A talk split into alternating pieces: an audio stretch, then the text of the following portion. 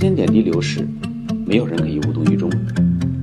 亲爱的各位家长好，我是戴维老师，欢迎您来到由我主持的这期互联网教育电台节目《教育的观点》。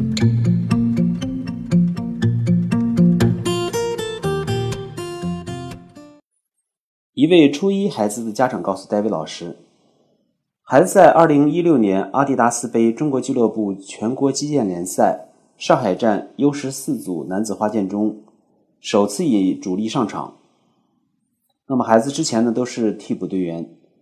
那么在这次比赛中，孩子取得了团体第一、个人季军的成绩。这位家长告诉我，特别值得一提的是，在这次激烈的比赛中，孩子打败了此前比赛中中曾经战胜他的所有的对手。在赢得比赛之后，孩子只说了一个字：爽。这就是胜者的感觉。我则告诉这位家长，这场胜利之后，很高兴看到孩子开始有一种内在的质的变化，就是培养起孩子求胜之心，以及知道怎么去坚韧不拔的赢得胜利。当然，正确的技战术非常的重要。在大量的教学实验中，我发现当下很多中国孩子教育问题在于，孩子们往往缺乏内心动力和奋斗的欲望。大概在一年以前，呃，在一次英文课之后，我曾经问过这个孩子。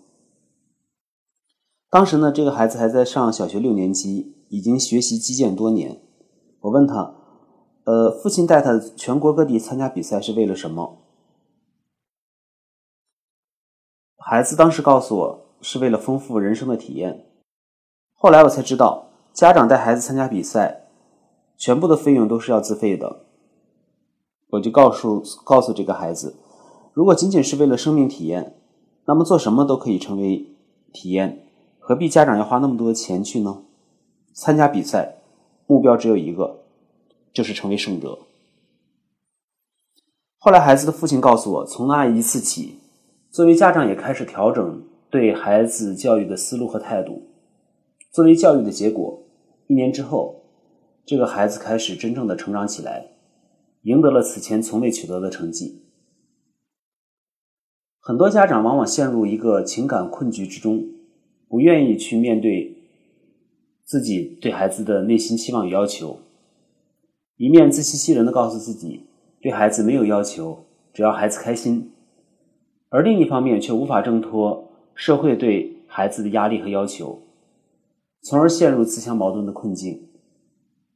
而孩子们在这种扭曲矛盾的要求中，也往往会变得迷茫起来。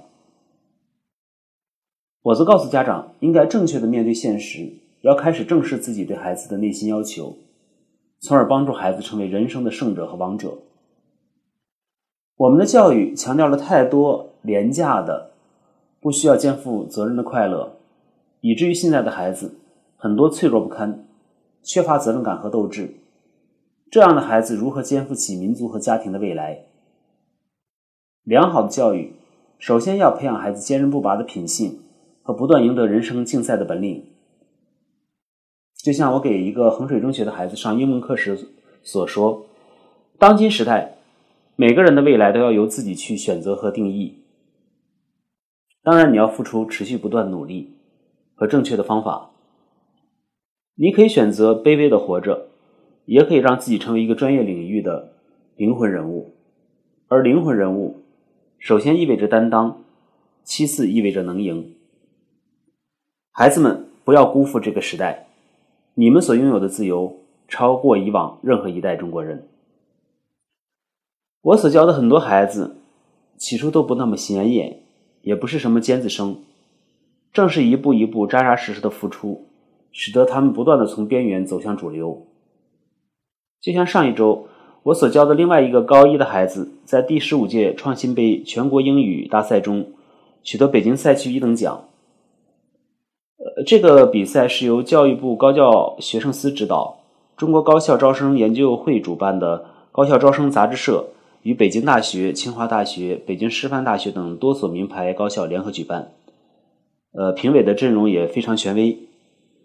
那么这个孩子呢，在初中的时候，原本是北京东城一所普通校的学生，在我的辅导下，中考中跨区裸考升入海淀一所重点中学的最强实验班，并且英文成绩名列前茅。